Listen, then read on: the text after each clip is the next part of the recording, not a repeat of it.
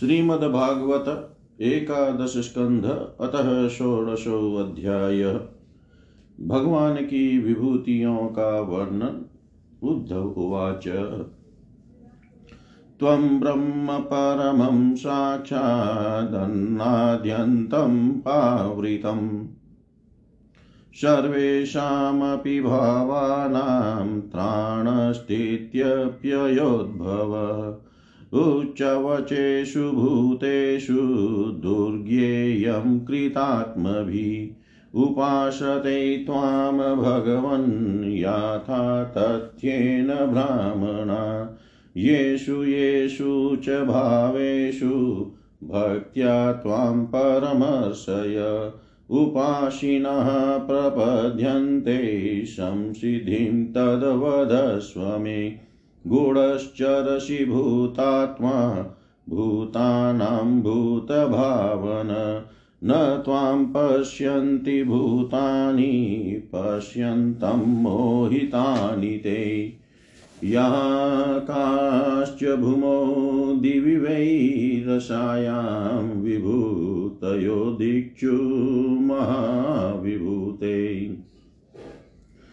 तामय्यमाख्यायनुभावितास्ते नमामि ते तीतपदाङ्घ्रिपद्मम् नमामि ते तीत्पदाङ्घ्रिपद्मम् श्रीभगवानुवाच।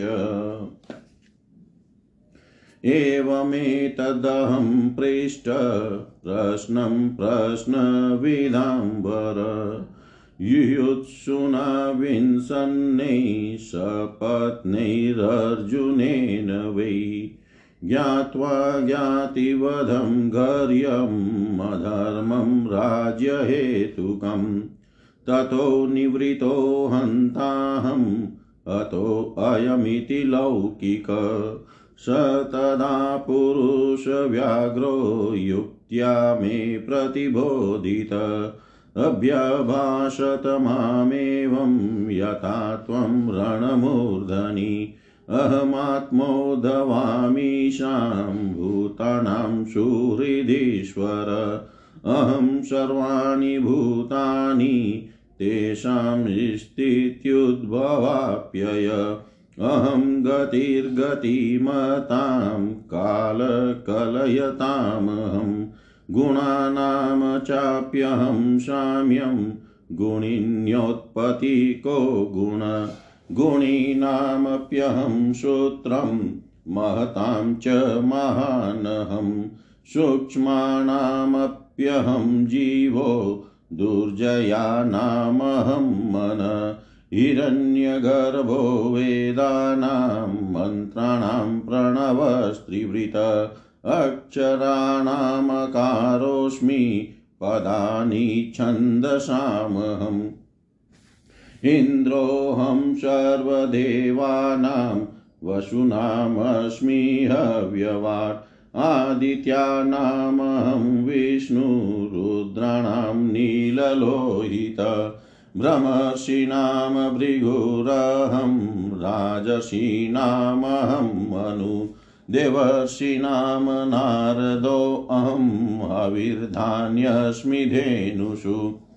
सिद्धेश्वराणां कपिलसुपर्णोऽहं पतत्रीणां प्रजापतीनां दक्षोऽहं पितॄणामहमर्यमा माँ विद्युयुद्धव दैत्यानां प्रह्लादमसुरेश्वरम् सोमं नक्षत्रौषधीनां धनेशं यक्षरक्षसाम् ऐरावतं गजेन्द्राणां यादशां वरुणं प्रभुं, तपतामध्युमतां सूर्यं मनुष्याणां च भूपतिम् उचैस्रवास्तुरङ्गाणां धातूनामस्मि काञ्चनम् यमसंयमतां चाहं सर्पाणामस्मि वासुकी। नागेन्द्राणाम् अनन्तोऽहं मृगेन्द्रस्त्रीणाम् श्रमाणामहं तुर्यो वर्णनां प्रथमो नघ तीर्थानां स्रोतसां गङ्गा समुद्रसरसामहम् आयुधानां धनुरहं त्रिपुरग्नो धनुष्मताम् धिष्णयानामस्म्यहं मेरुर्गहनानां हिमालय वनस्पतीनामश्वथ औषधीनामहं यव पुरोदशामवशिष्टोऽहं ब्रह्मिष्ठानां बृहस्पति स्कन्दोऽहं सर्वसेनान्याम् अग्रण्यां भगवान्नज यज्ञानां ब्रह्मयज्ञोऽहं व्रतानां विहिंसनं वायव्यग्न्यर्काम्बुवागात्मा शुचीनाम्प्यहं शुचि योगानामात्मसंरोधो मन्त्रोऽस्मि विजिगीषताम् आन्वीक्षिकिकौशलानां विकल्पख्यातिवादिनां स्त्रीणां तु शतरूपाहं पुंसां स्वायम्भुवो मनु नारायणो मुनीनां च कुमारो ब्रह्मचारिणां धर्माणामस्मि सन्न्यास क्षेमानां बहिर्मति गुह्यानां सुनृतं मौनं, मिथुनानामजस्त्वहं, संवत्सरोऽस्म्यनिमिषां ऋतूनां मधुमाधवो मासानां मार्गशीर्षोऽहं नक्षत्राणां तथाभिजित् अहं युगानां च कृतम् अहं युगानां च कृतं धीराणां देवलोऽसि द्वैपायनोऽस्मि व्यासानां कवीनां काव्यात्मवान्। वासुदेवो भगवतां। त्वं नु भागवतेष्वहं। किं पुरुषाणां हनुमान् विद्याध्राणां सुदर्शन रत्नानां पद्मरागोऽस्मि पद्मकोशसुपेशसां कुशोऽस्मि दर्भजातीनां, गव्यमाज्यं हविष्वहं वयवसायिनामहं लक्ष्मी, कितवानां क्षलग्रह, तितिक्षास्मि तितिक्षूणां सत्वं सत्त्ववतामहम् ओजसहो बल्वतां कर्माहं विधिसात्वतां सात्वतां नवमूर्तीनामादिमूर्तिरहं परा विश्वावसुः पूर्वचितिर्गन्धर्वाप्सरसामहं भूधराणामहं स्थैर्यं गन्धमात्रमहं भुव अपां रसश्च परमस्तेजैस्थानां विभावसु प्रभासूर्येन्दुताराणां शब्दोऽहं नवशपर ब्रह्मण्यानां बलिराहं वीराणामहमर्जुन भूतानां स्थितिरुत्पत्तिरहं वै प्रतिसङ्क्रम गत्युक्त्युत्सर्गोपादानमानन्दस्पर्शलक्षणम् आस्वादश्रुत्यवघ्राणम् अहं सर्वेन्द्रियेन्द्रियं पृथिवी वायुराकाश आपो ज्योतिरहं महान्, विकारः पुरुषोऽव्यक्तं रजसत्वं तमः परम्। अहमेतत्प्रसङ्ख्यानं, ज्ञानं तत्त्वविनिश्चय, महेश्वरेण जीवेन, गुणेन गुणिना विना, सर्वात्मनापि सर्वेण न भावो विद्यते क्वचित्। सङ्ख्यानं पर सङ्ख्यानं परमाणूनां कालेन क्रियते मया। न तथा मे विभूतीनां सृजतोऽण्डानि कोटिश। तेजः श्रीः कीर्तिरैश्वर्यं हृष्ट्यागसौभगं भग। वीर्यं तितिक्षा विज्ञानं यत्र यत्र मे अंसक। एतास्ते कीर्तिता सर्वा संक्षेपेण विभूतय। मनोविकारा एवैते यथा वाचाभिधीयते वाचम्यच मनो यच्छ प्राणान्यच्छेन्द्रियाणि च आत्मानमात्मना यच्छ न भूय कल्पसे ध्वनि यो वै वाङ्मनसि सम्यक्, संयच्छन्दियायति। तस्य व्रतं तपोदानं स्रवत्यामघटाम्बुवत्।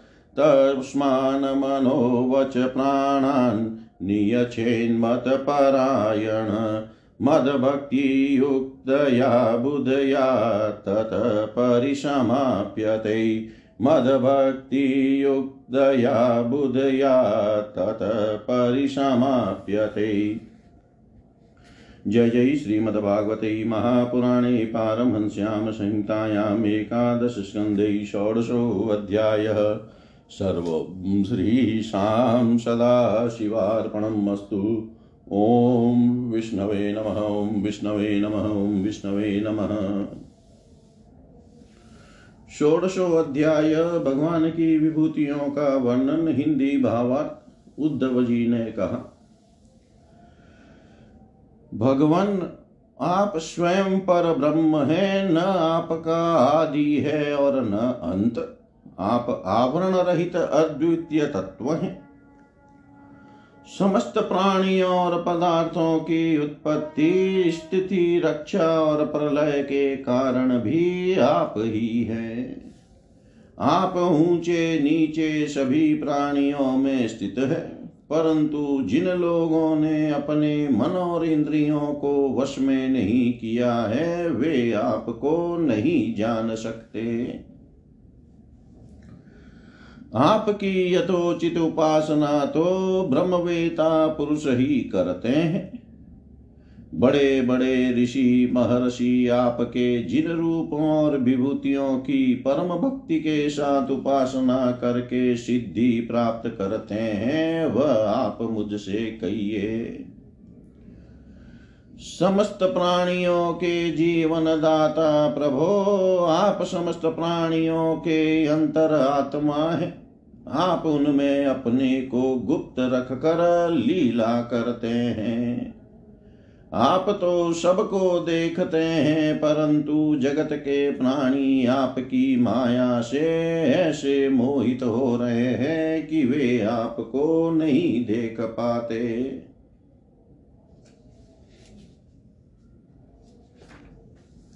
अचिंत्य ऐश्वर्य संपन्न प्रभो पृथ्वी स्वर्ग पाताल तथा दिशा विदिशाओं में आपके प्रभाव से युक्त जो जो भी विभूतियाँ हैं, आप कृपा करके मुझसे उनका वर्णन कीजिए।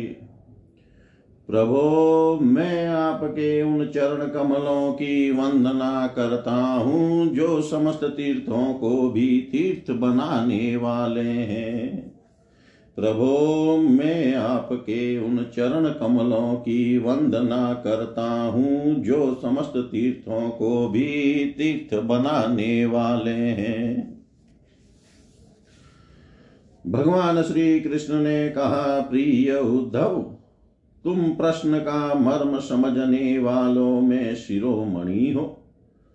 जिस समय कुरुक्षेत्र में कौरव पांडवों का युद्ध छिड़ा हुआ था, उस समय शत्रुओं से युद्ध के लिए तत्पर अर्जुन ने मुझसे यही प्रश्न किया था। अर्जुन के मन में ऐसी धारणा हुई कि कुटुंबियों को मारना और सो भी राज्य के लिए बहुत ही निंदनीय धर्म है। साधारण पुरुषों के समान वह यह सोच रहा था कि मैं मारने वाला हूँ और ये सब मरने वाले हैं। यह सोच कर वह युद्ध से उपरत हो गया। तब मैंने रणभूमि में बहुत सी युक्तियाँ देकर वीर शिरोमणि अर्जुन को समझाया था। उस समय अर्जुन ने भी मुझसे यही प्रश्न किया था, जो तुम कर रहे हो। उद्धव जी, मैं समस्त प्राणियों का आत्मा हितेशी सुहृद और ईश्वर नियामक हूँ। मैं ही इन समस्त प्राणियों और पदार्थों के रूप में हूँ और इनकी उत्पत्ति स्थिति एवं प्रलय का कारण भी हूँ। गतिशील पदार्थों में मैं गति हूँ। अपने अधीन करने वालों में मैं काल हूँ।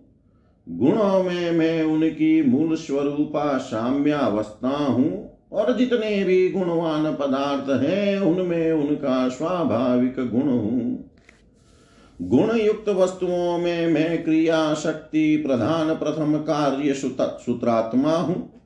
और महानों में ज्ञान शक्ति प्रधान प्रथम कार्य महतत्व हूँ। सूक्ष्म वस्तुओं में मैं जीव हूँ और कठिनाई से वश में होने वालों में मन हूँ। मैं वेदों का अभिव्यक्ति स्थान हिरण्य गर्भ हूँ और मंत्रों में तीन मात्राओं अ, उ, म, वाला, ओमकार हूँ। मैं अक्षरों में, अकार छंदों में, त्रिपदा गायत्री हूँ। समस्त देवताओं में, इंद्र आठ वसुओं में, अग्नि, द्वादश आदित्यों में, विष्णु और एकादश रुद्रों में, नील लोहित नामक रुद्र हूँ। मैं ब्रह्मर्षियों में, भृगु राजर्षियों में, मनु देवर्षियों में, नारद और गौवों में, कामधेनु हूँ। मैं सिद्धेश्वरों में, कपिल पक्षियों में, गरुड़ प्रजापतियों में, दक्ष प्रजापति और पितरों में अर्यमा हूँ।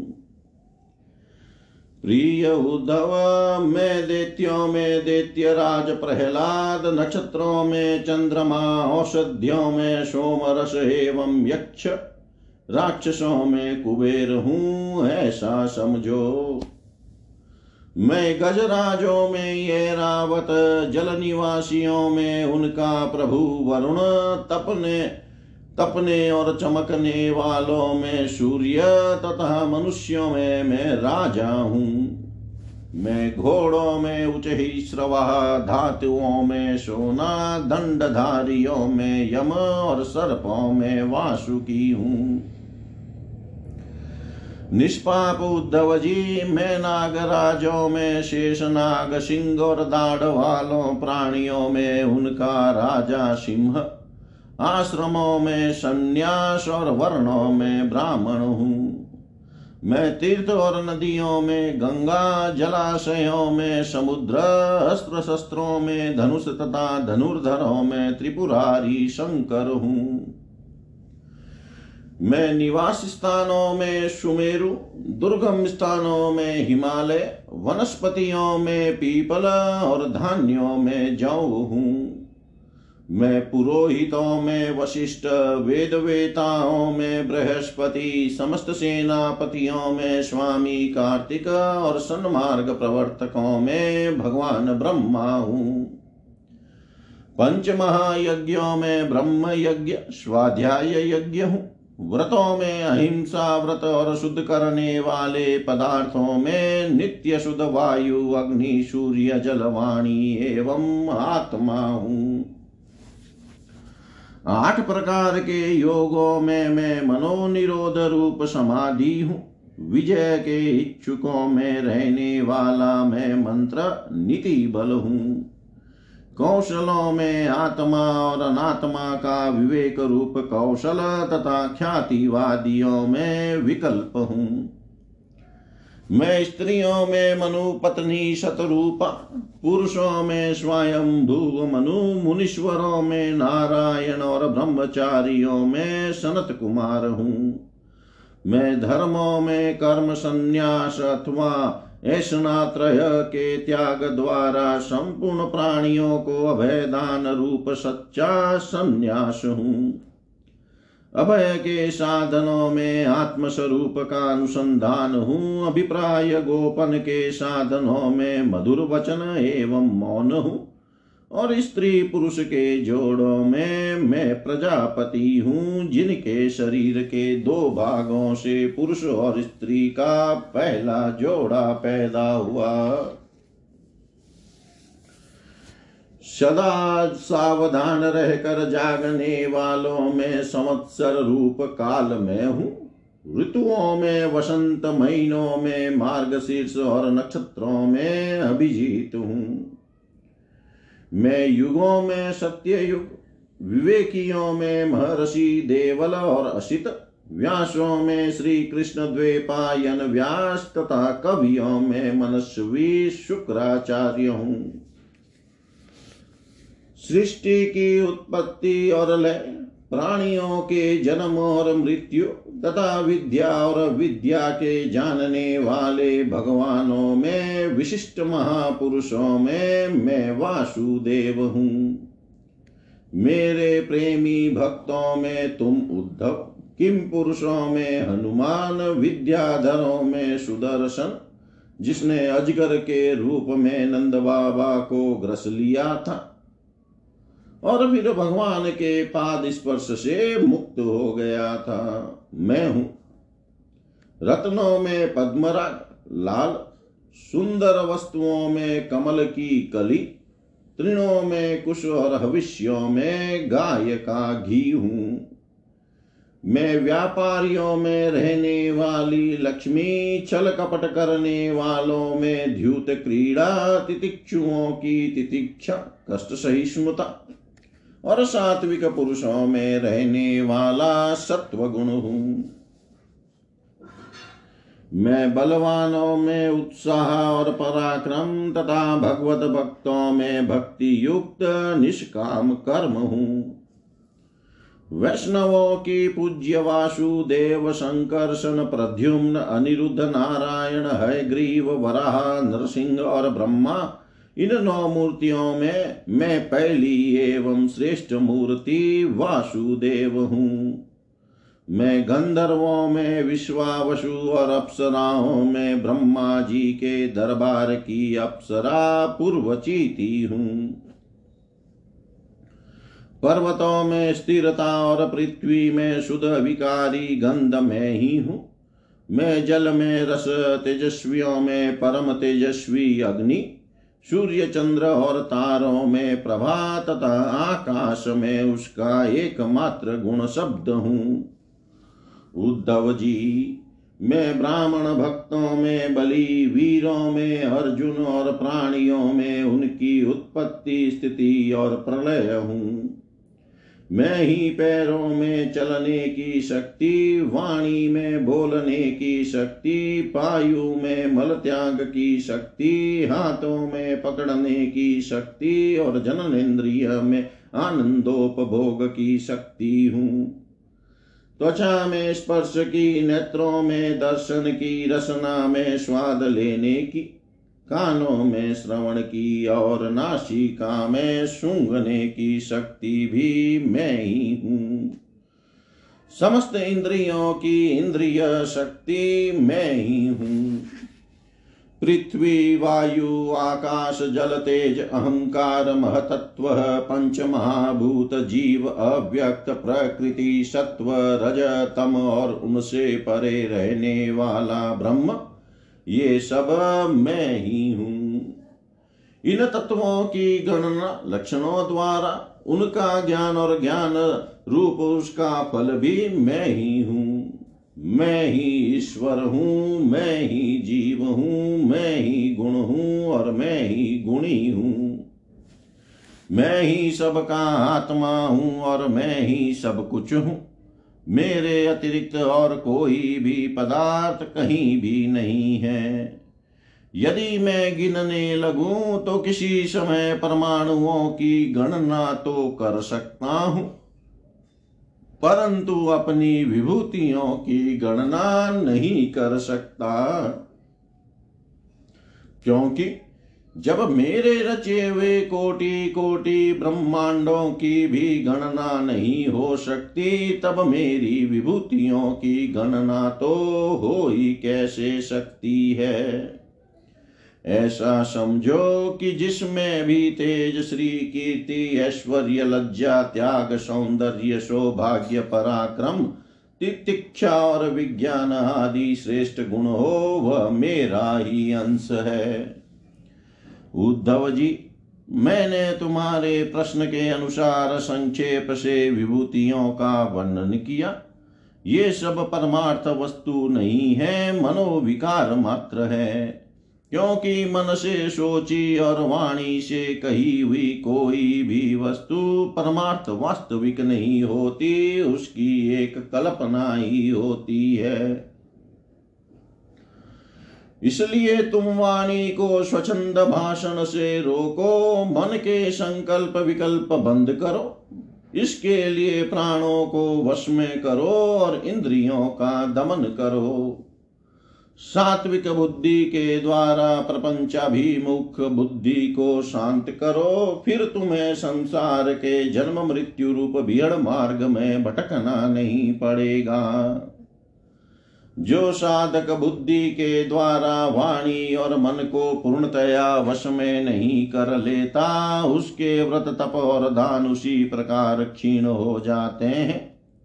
जैसे कच्चे घड़े में भरा हुआ जल। इसलिए मेरे प्रेमी भक्त को चाहिए कि मेरे परायण होकर भक्ति युक्त बुद्धि से वाणी, मन और प्राणों का संयम करे। ऐसा कर लेने पर फिर उसे कुछ करना शेष नहीं रहता। वह कृतकृत्य हो जाता है, वह कृतकृत्य हो जाता है। जय जय श्रीमद्भागवते महापुराणे पारमहंस्यां संहितायाम् एकादशस्कन्धे षोडशोऽध्यायः। सर्वं श्रीशां सदाशिवार्पणम् ॐ विष्णवे नमः, ॐ विष्णवे नमः, ॐ विष्णवे नमः। श्रीमद्भागवत एकादश स्कन्धतः सप्तदशोऽध्यायः वर्णाश्रम धर्मनिरूपण उद्धवुवाच यस्त्वया विहितपूर्वं धर्मस्त्वद्भक्तिलक्षण। वर्णाश्रमाचारवतां सर्वेषां द्विपदामपि यथानुष्ठीयमानेन त्वयि भक्तिर्निर्णाम भवेत्।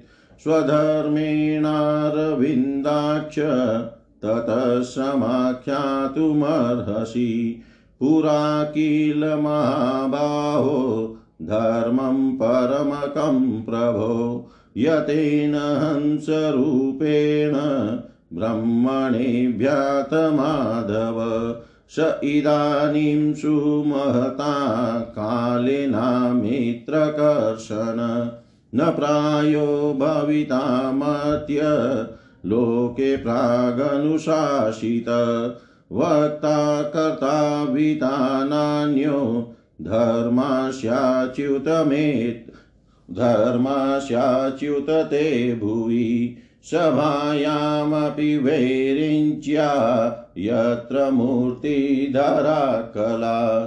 कर्त्रा वित्रा प्रवक्त्रा च भवता मधुसूदन।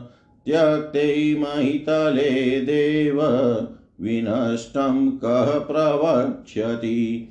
तत्त्वं न सर्वधर्मज्ञ, धर्मस्त्वद्भक्तिलक्षण यथा यस्य विधीयेत, तथा वर्णय मे प्रभो श्रीशुकुवाच।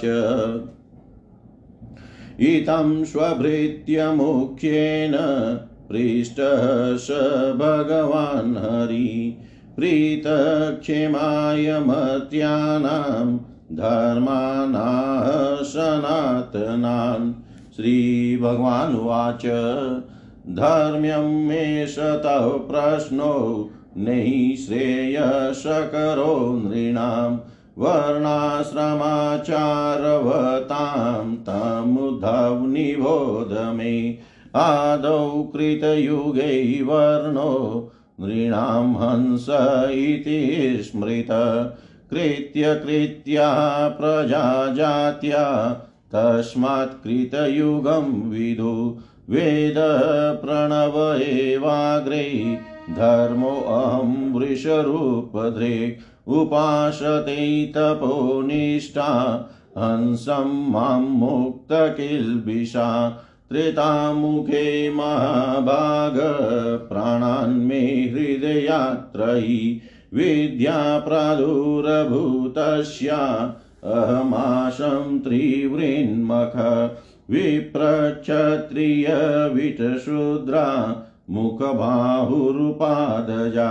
वैराजातपुरुषाञ्जाता य आत्माचारलक्षणा गृहाश्रमो जगनतो ब्रह्मचर्यं हृदो मम वक्षस्थानादवने वासो न्यासशीर्षनि संस्थित वर्णनामाश्रमाणां च जन्मभूम्यनुसारिणि आसनप्रकृतयो नृणां नीचैर्नीचोत्तमोत्तमा समोदमस्तपशोचं सन्तोषक्षान्तिरार्जवं मदभक्तिश्च दया सत्यं ब्रह्मप्रकृतयस्त्विमा तेजो बलं धृतिशौर्यं तितिक्षौदार्यमुद्यम स्थैर्यं ब्रह्मण्यतेश्वर्यं क्षत्रप्रकृतयस्त्विमा आस्तिक्यं दाननिष्ठा च अदम्भो ब्रह्मसेवनम् अतुष्टिरथोपचयैर्वैश्य प्रकृतयस्त्विमा शुश्रूषणं द्विजगवां शुश्रूषणं द्विजगवां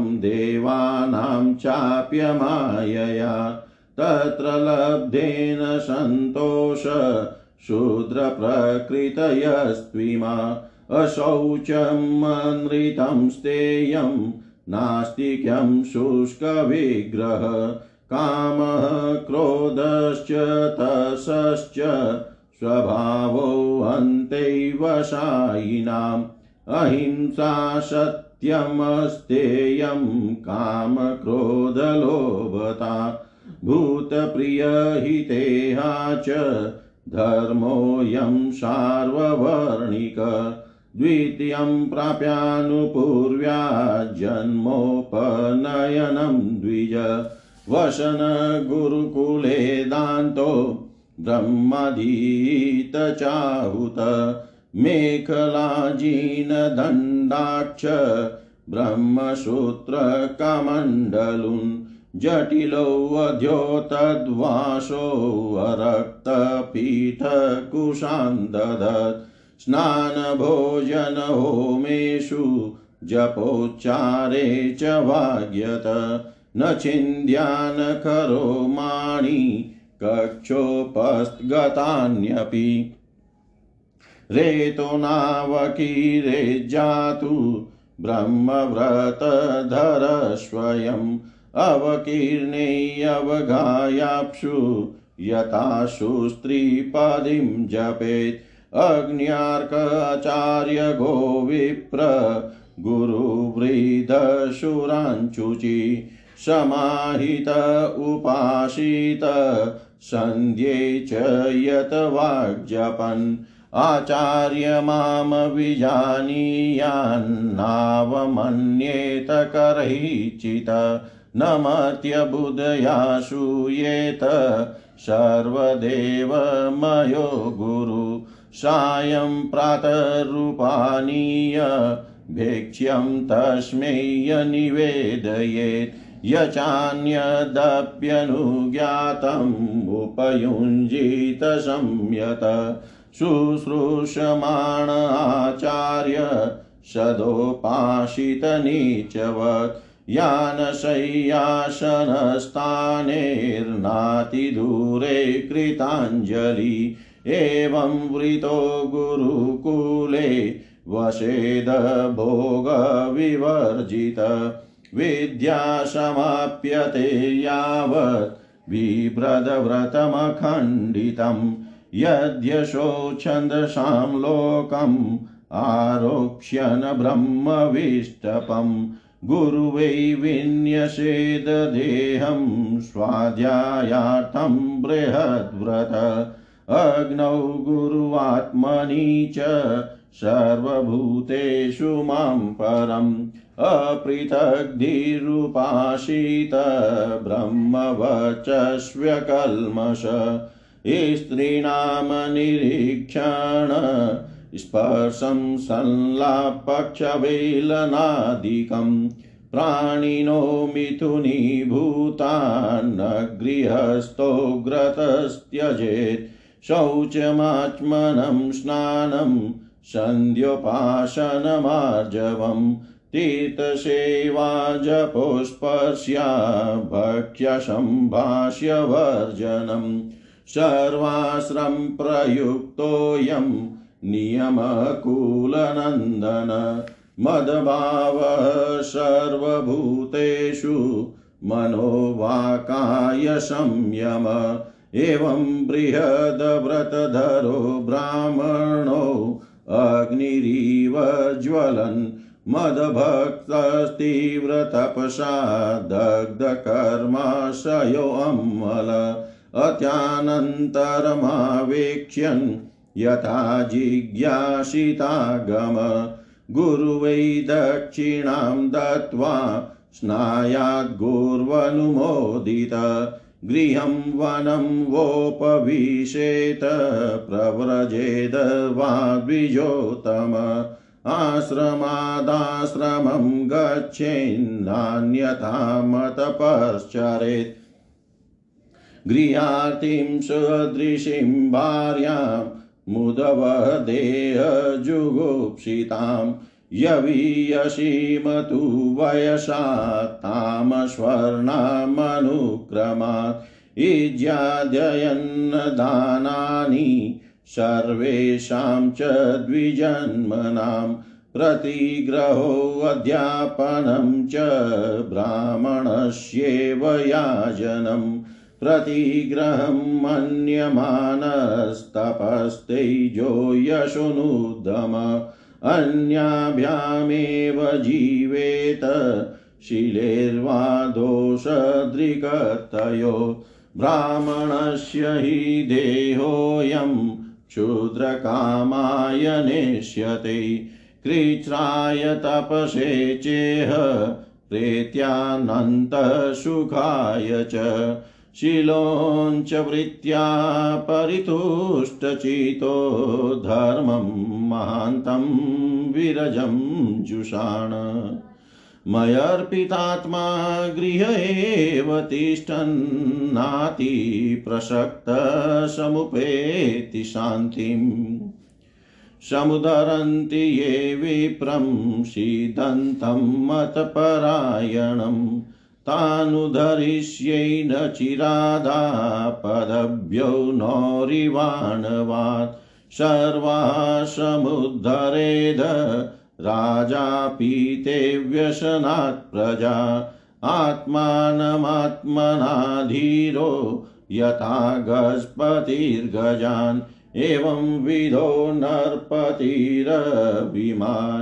नार्कवर्चसा विधूयेयाशुभं कृत्सन्मिन्द्रेण सह मोदते शिदनविप्रो वणिग्वृत्या पण्येरेवापदं तरेत्। खड्गेन वा पदाक्रान्तो न स्ववृत्त्या कथञ्चन।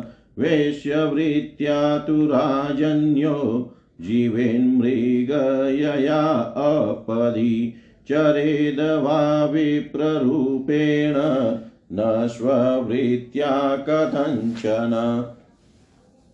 शूद्रवृत्ति भजेद्वेष्य शूद्रकारुकटक्रियाँ कृच्छ्रानमुक्तो न घर्येर्ण वृत्तिं लिप्सेत कर्मणा। वेदाध्यायश्वधा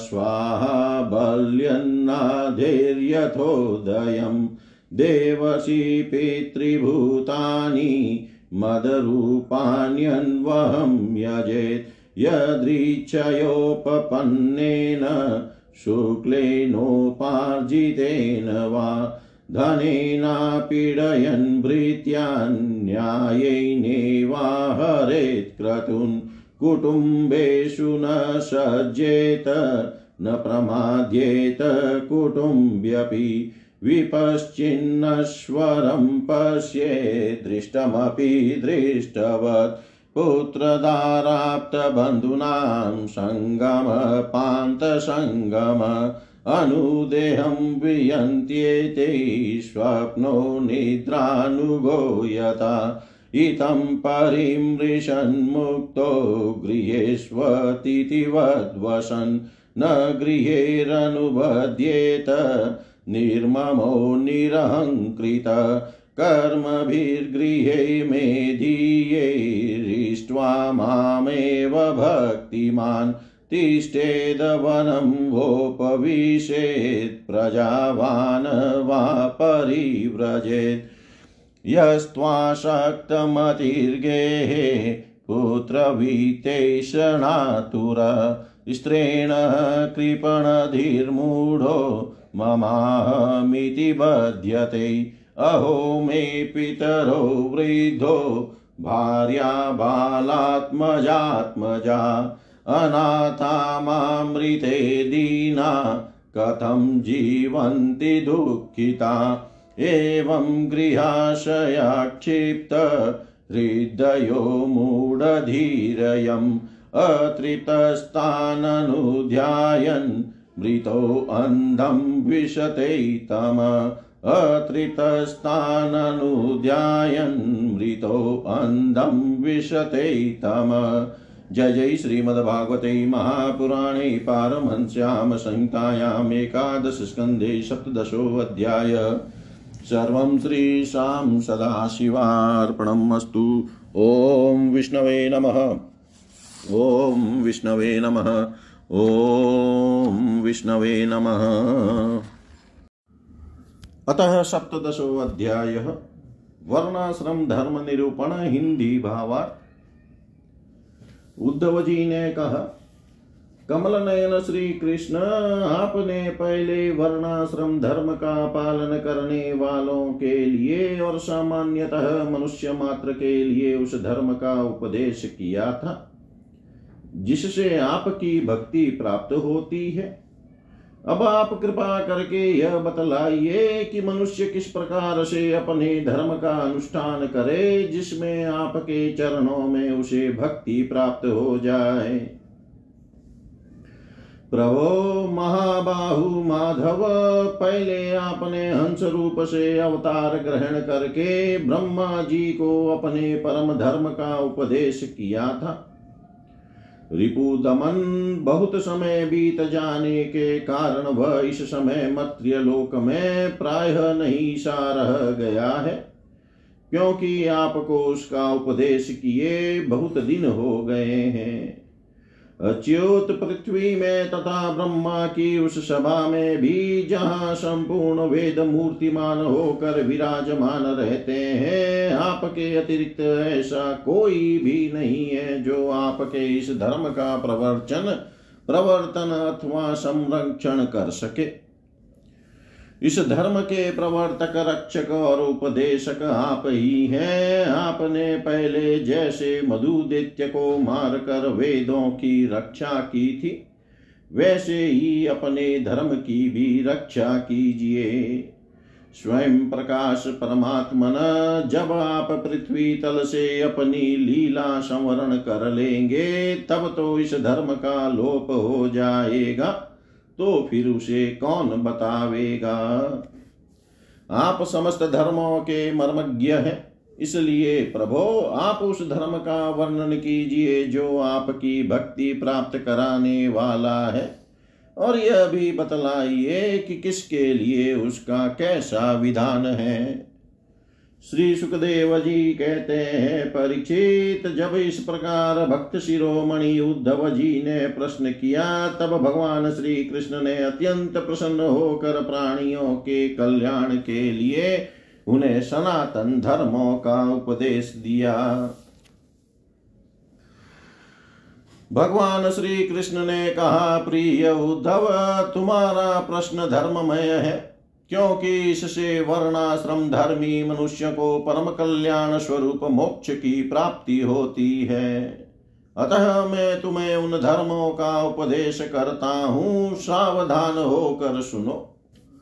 जिस समय इस कल्प का प्रारंभ हुआ था और पहला सतयुग चल रहा था, उस समय सभी मनुष्यों का हंस नामक एक ही वर्ण था। उस युग में सब लोग जन्म से ही कृतकृत्य होते थे। इसीलिए उसका एक नाम कृत युग भी है। उस समय केवल प्रणव ही वेद था और तपस्या, शोच, दया एवं सत्य रूप चार चरणों में युक्त में ही वृषभ रूपधारी धर्म था। उस समय के निष्पाप एवं परम तपस्वी भक्तजन मुझ हंस स्वरूप शुद्ध परमात्मा की उपासना करते थे। परम भाग्यवान उद्धव सत्य युग के बाद त्रेता युग का आरंभ होने पर मेरे हृदय से श्वास प्रश्वास के द्वारा ऋग्वेद, सामवेद और यजुर्वेद रूप त्रयी विद्या प्रकट हुई और उसी उस त्रही विद्या से होता अधर्वयु और उद्गाता के कर्म रूप तीन भेदों वाले यज्ञ के रूप से मैं प्रकट हुआ। विराट पुरुष के मुख से, ब्राह्मण भुजा से, क्षत्रिय जंगा से, वैश्य और चरणों से शूद्रों की उत्पत्ति हुई। उनकी पहचान उनके स्वभावानुसार और आचरण से होती है। उद्धव जी विराट पुरुष भी मैं ही हूँ, इसलिए मेरे ही उरुस्थल से, गृहस्थाश्रम, हृदय से, ब्रह्मचर्याश्रम, वक्षस्थल से वान प्रस्थाश्रम और मस्तक से संन्यासाश्रम की उत्पत्ति हुई है। इन वर्ण और आश्रमों के, पुरुषों के स्वभाव भी इनके जन्म स्थानों के अनुसार उत्तम, मध्यम और अधम हो गए। अर्थात उत्तम स्थानों से उत्पन्न होने वाले वर्ण और आश्रमों के स्वभाव उत्तम और अधम स्थानों से उत्पन्न होने वालों के अधम हुए। समदम तपस्या, पवित्रता, संतोष, क्षमाशीलता, सीधापन, मेरी भक्ति, दया और सत्य, ये ब्राह्मण वर्ण के स्वभाव हैं।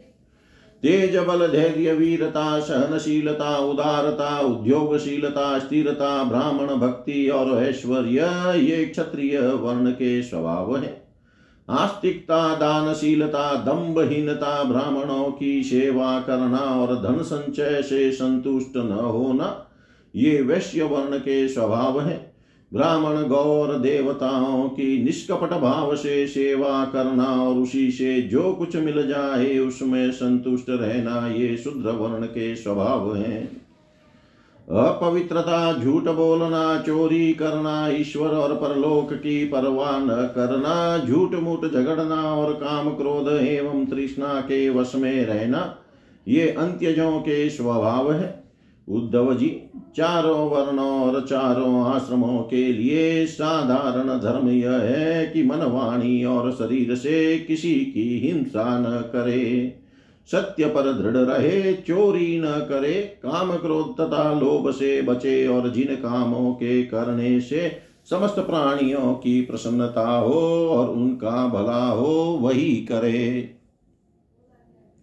ब्राह्मण क्षत्रिय तथा वैश्य गर्भाधान आदि संस्कारों के क्रम से यज्ञोपवित संस्कार रूप दिव्य जन्म प्राप्त करके गुरुकुल में रहे और अपनी इंद्रियों को वश में रखे। आचार्य के बुलाने पर वेद का अध्ययन करे और उसके अर्थ का भी विचार करे। मेखला मृग चर्म वर्ण के अनुसार दंड, रुद्राक्ष की माला, यज्ञोपवित और कमंडलु धारण करे। सिर पर जटा रखे शौकीनों के लिए दांत और वस्त्र न धोवे, रंगीन आसन पर न बैठे और कुश धारण करे। स्नान, भोजन, हवन, जप और मलमूत्र त्याग के समय मौन रहे और कक्ष तथा गुपे, कक्ष तथा गुप्तेन्द्रिय के बाल और नाखूनों को कभी न काटे। पूर्ण ब्रह्मचर्य का पालन करे, स्वयं तो कभी वीर्यपात करे ही नहीं।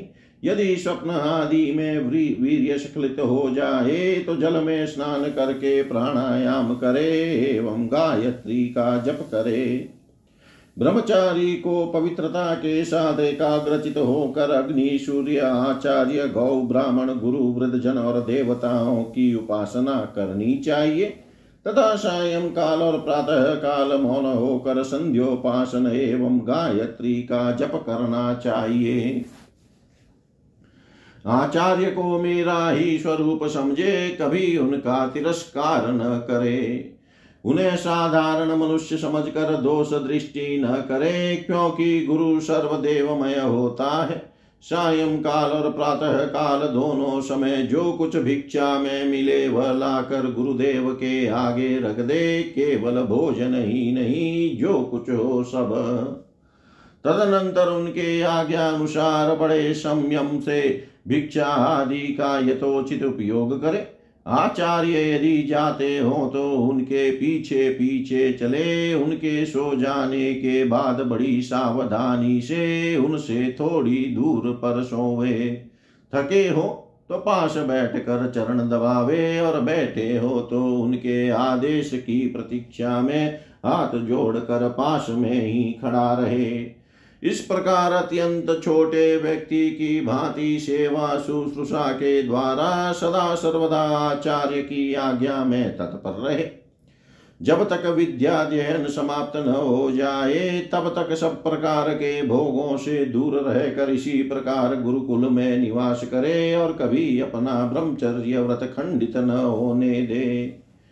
यदि ब्रह्मचारी का विचार हो कि मैं मूर्तिमान वेदों के निवास स्थान ब्रह्मलोक में जाऊँ तो उसे आजीवन नैष्टिक ब्रह्मचर्य व्रत ग्रहण कर लेना चाहिए। और वेदों के स्वाध्याय के लिए अपना सारा जीवन आचार्य की सेवा में ही समर्पित कर देना चाहिए। ऐसा ब्रह्मचारी सचमुच ब्रह्म तेज से संपन्न हो जाता है और उसके सारे पाप नष्ट हो जाते हैं। उसे चाहिए कि अग्नि गुरु अपने शरीर और समस्त प्राणियों में मेरी ही उपासना करे और यह भाव रखे कि मेरे तथा सबके हृदय में एक ही परमात्मा विराजमान है। ब्रह्मचारी वानप्रस्थ और सन्यासियों को चाहिए कि वे स्त्रियों को देखना, स्पर्श करना, उनसे बातचीत या हँसी मस्करी आदि करना दूर से ही त्याग दे। मैथुन करते हुए प्राणियों पर तो दृष्टिपात तक न करे। प्रिय उद्धव सोच आचमन, स्नान, संध्योपासन, सरलता, तीर्थ, सेवन, जप, समस्त प्राणियों में मुझे ही देखना, मनवाणी और शरीर का संयम यह ब्रह्मचारी गृहस्थ। वानप्रस्थ और सन्यासी सभी के लिए एक सा नियम है। अस्पर्शियों को न छूना, भक्ष्य वस्तुओं को न खाना और जिनसे बोलना नहीं चाहिए, उनसे न बोलना, ये नियम भी सबके लिए है। नैष्टिक ब्रह्मचारी ब्राह्मण इन नियमों का पालन करने से अग्नि के समान तेजस्वी हो जाता है। तीव्र तपस्या के कारण उसके कर्म संस्कार भस्म हो जाते हैं अंतः कर्ण शुद्ध हो जाता है और वह मेरा भक्त होकर मुझे प्राप्त कर लेता है। प्यारे उद्धव, यदि नैष्टिक ब्रह्मचर्य ग्रहण करने की इच्छा न हो, गृहस्थाश्रम में प्रवेश करना चाहता हो तो विधि पूर्वक वेदाध्ययन समाप्त करके आचार्य को दक्षिणा देकर और उनकी अनुमति लेकर समावर्तन संस्कार करावे। स्नातक बनकर ब्रह्मचर्याश्रम छोड़ दे। ब्रह्मचारी को चाहिए कि ब्रह्मचर्य आश्रम के बाद गृहस्थ अथवा मानप्रस्थ आश्रम में प्रवेश करे। यदि ब्राह्मण हो तो संन्यास भी ले सकता है। अथवा उसे चाहिए कि क्रमशः एक आश्रम से दूसरे आश्रम में प्रवेश करे। किंतु मेरी, मेरा आज्ञाकारी भक्त बिना आश्रम के रहकर अथवा विपरीत क्रम से आश्रम परिवर्तन कर स्वेच्छाचार में न प्रवृत्त हो। प्रिय उद्धव यदि ब्रह्मचर्याश्रम के बाद गृहस्थाश्रम स्वीकार करना हो तो ब्रह्मचारी को चाहिए कि अपने अनुरूप एवं शास्त्रोक्त लक्षणों से संपन्न कुलीन कन्या से विवाह करे। वह अवस्था में अपने से छोटी और अपने ही वर्ण की होनी चाहिए। यदि कामवश अन्य वर्ण की कन्या से और विवाह करना हो तो क्रमशः अपने से निम्न वर्ण की कन्या से विवाह कर सकता है। यज्ञ, यागादि, अध्ययन और दान करने का अधिकार ब्राह्मण, क्षत्रिय और वैश्यों को समान रूप से है। परंतु दान लेने, पढ़ाने और यज्ञ कराने का अधिकार केवल ब्राह्मणों को ही है। ब्राह्मण को चाहिए कि इन तीनों वृत्तियों में प्रतिग्रह अर्थात दान लेने की वृत्ति को तपस्या, तेज और यश का नाश करने वाली समझकर, पढ़ाने और यज्ञ कराने के द्वारा ही अपना जीवन निर्वाह करे। और यदि इन दोनों वृत्तियों में भी दोष दृष्टि हो, परावलंबन, दीनता आदि दोष दिखते हो तो अन्न कटने के बाद खेतों में पड़े हुए दाने बीन कर ही अपने जीवन का निर्वाह कर ले। उद्धव ब्राह्मण का शरीर अत्यंत दुर्लभ है। यह इसलिए नहीं है कि इसके द्वारा तुच्छ विषय भोग ही भोगे जाए। यह तो जीवन पर्यंत कष्ट भोगने, तपस्या करने और अंत में अनंत आनंद स्वरूप मोक्ष की प्राप्ति करने के लिए है। जो ब्राह्मण घर में रहकर अपने महान धर्म का निष्काम भाव से पालन करता है और खेतों में तथा बाजारों में गिरे पड़े दाने चुनकर संतोष पूर्वक अपने जीवन का निर्वाह करता है, साथ ही अपना शरीर प्राण अंतकरण और आत्मा मुझे समर्पित कर देता है और कहीं भी अत्यंत आसक्ति नहीं करता। वह बिना संन्यास लिए ही परम शांति स्वरूप परम पद प्राप्त कर लेता है। जो लोग विपत्ति में पड़े कष्ट पा रहे मेरे भक्त ब्राह्मण को विपत्तियों से बचा लेते हैं, उन्हें मैं शीघ्र ही समस्त आपत्तियों से उसी प्रकार बचा लेता हूँ। जैसे समुद्र में डूबते हुए प्राणी को नौका बचा लेती है। राजा पिता के समान सारी प्रजा का कष्ट से उद्धार करे, उन्हें बचावे जैसे गजराज दूसरे गजों की रक्षा करता है और धीर होकर स्वयं अपने आप से अपना उद्धार करे। जो राजा इस प्रकार प्रजा की रक्षा करता है, वह सारे पापों से मुक्त होकर अंत समय में सूर्य के समान तेजस्वी विमान पर चढ़कर स्वर्ग लोक में जाता है और इंद्र के साथ सुख भोगता है। यदि ब्राह्मण अध्यापन अथवा यज्ञ यागादि से अपनी जीविका न चला सके तो वैश्यवृत्ति का आश्रय ले ले और जब तक विपत्ति दूर न हो जाए, तब तक करे। यदि बहुत बड़ी आपत्ति का सामना करना पड़े तो तलवार उठाकर क्षत्रियों की वृत्ति से भी अपना काम चला ले, परंतु किसी भी अवस्था में नीचों की सेवा जिसे स्वानवृत्ति कहते हैं, न करे। इसी प्रकार यदि क्षत्रिय भी प्रजा पालन आदि के द्वारा अपने जीवन का निर्वाह न कर सके तो वैश्य वैश्यवृत्ति, व्यापार आदि कर ले। बहुत बड़ी आपत्ति हो तो शिकार के द्वारा अथवा विद्यार्थियों को पढ़ाकर अपनी आपत्ति के दिन काट दे, परंतु नीचों की सेवा स्वानवृत्ति का आश्रय कभी न ले। वैश्य भी आपत्ति के समय शूद्रों की वृत्ति सेवा से अपना जीवन निर्वाह कर ले और शूद्र चटाई बुनने आदि कारू वृत्ति का आश्रय ले ले। परंतु दव ये सारी बातें आपत्ति काल के लिए ही है। आपत्ति का समय बीत जाने पर निम्न वर्णों की वृत्ति से जीव को पार्जन करने का लोभ न करे। गृहस्थ पुरुष को चाहिए कि वेदाध्ययन रूप ब्रह्म यज्ञ तर्पण रूप पितृयज्ञ अमन रूप देव यज्ञ काक बलि आदि भूत यज्ञ और अन्नदान रूप अतिथि यज्ञ आदि के द्वारा मेरे स्वरूप भूत ऋषि, देवता, पीतर, मनुष्य एवं अन्य समस्त प्राणियों की यथाशक्ति प्रतिदिन पूजा करता रहे। गृहस्थ पुरुष अनायास प्राप्त अथवा शास्त्रोक्त रीति से उपार्जित अपने शुद्ध धन से अपने भृत्य आश्रित प्रजाजन को किसी प्रकार का कष्ट न पहुंचाते हुए न्याय और विधि के साथ ही यज्ञ करे।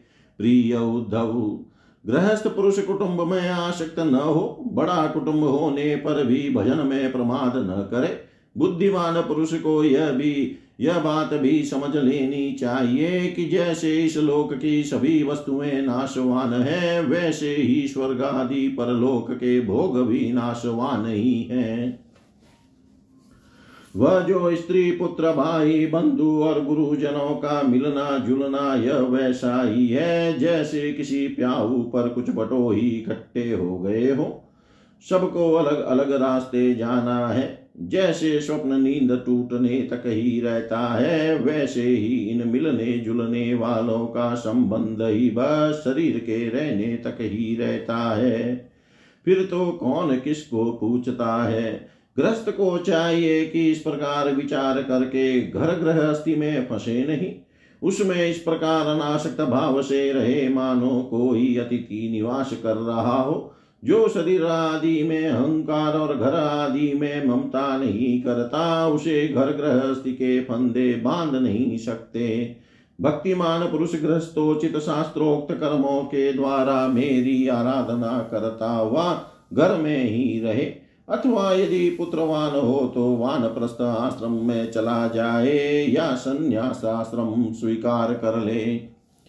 प्रिय उद्धव, जो लोग इस प्रकार ग्रस्त जीवन न बिता कर घर गृहस्थी में ही आसक्त हो जाते हैं, स्त्री पुत्र और धन की कामनाओं में फंसकर हाय हाय करते रहते और मूढ़तावश स्त्री लंपट और कृपण होकर मैं मैं मेरे के फेर में पड़ जाते हैं, वे बंध जाते हैं, वे सोचते रहते हैं, हाय हाय मेरे माँ बाप बूढ़े हो गए, पत्नी के बाल बच्चे अभी छोटे छोटे हैं, मेरे न रहने पर ये दीन अनाथ और दुखी हो जाएँगे, फिर इनका जीवन कैसे रहेगा?